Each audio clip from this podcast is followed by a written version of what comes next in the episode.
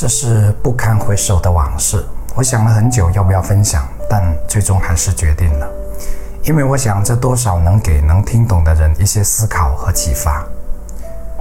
前些年，我爸发出了这样的感慨，他说：“以前在乡下，每天都很辛苦，半天下来，衣服没有一处是干的。虽然那时没多少钱，但心里很踏实。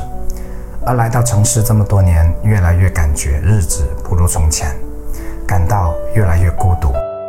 父母亲从农村来到城市，从两个人一起到田里或者山上劳作，到再也不用相互配合去做任何一件事情。再加上家庭成员的增加，所以难免两个人的关系日渐疏远。或许每个男人的老去都会换来另一半甚至家里人的嫌弃吧。那些年家里常常吵得鸡犬不宁。爸妈的关系也越来越紧张，冷战的时间短则半个月，长则一两个月，而这还只是家庭矛盾的其中一个环节。相比于乡下的生活，现在的生活似乎要复杂得多。那些年，每次从河源回到我奋斗的城市广州，都感到是一种解脱。只是我时常陷入一种虚无之中，我想。如果家庭都不能和睦，生活越来越不如从前。我爸妈当年含辛茹苦地供我读书，我那么努力工作挣钱，究竟是为了什么？有时心里会产生强烈的怨恨，比如明明有些事情已经给家人造成了很大的痛苦，为什么还要去做？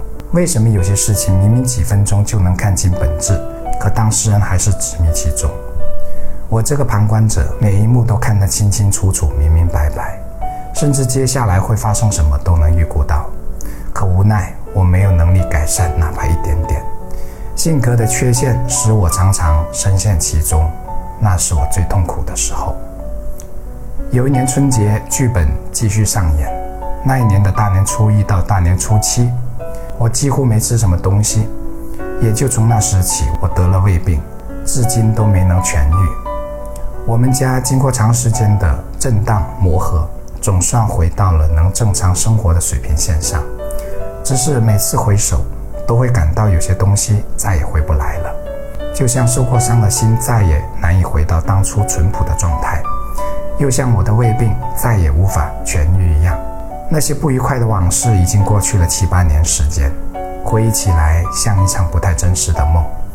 在这场梦的前面，还有一个更长的梦。在这个长梦里，我还没有长大，还在故乡的那条小河里捕鱼游泳，还是满头黑发的父亲和母亲正在往离家两公里远的山里挑肥料。在路上，他们不时停下来歇息，讨论和想象着今年橘子的收成，以及孩子的未来。人心就算不会变，也容易忘掉一些东西，比如因为在一条路上走得久。而忘了当初为什么出发，忘了曾经同甘共苦的日子，那时那么苦，又不那么苦，后来不那么苦，却又那么苦。希望这条视频能让你找回一些曾经落在路上的东西。我是谢明宇，谢谢您的。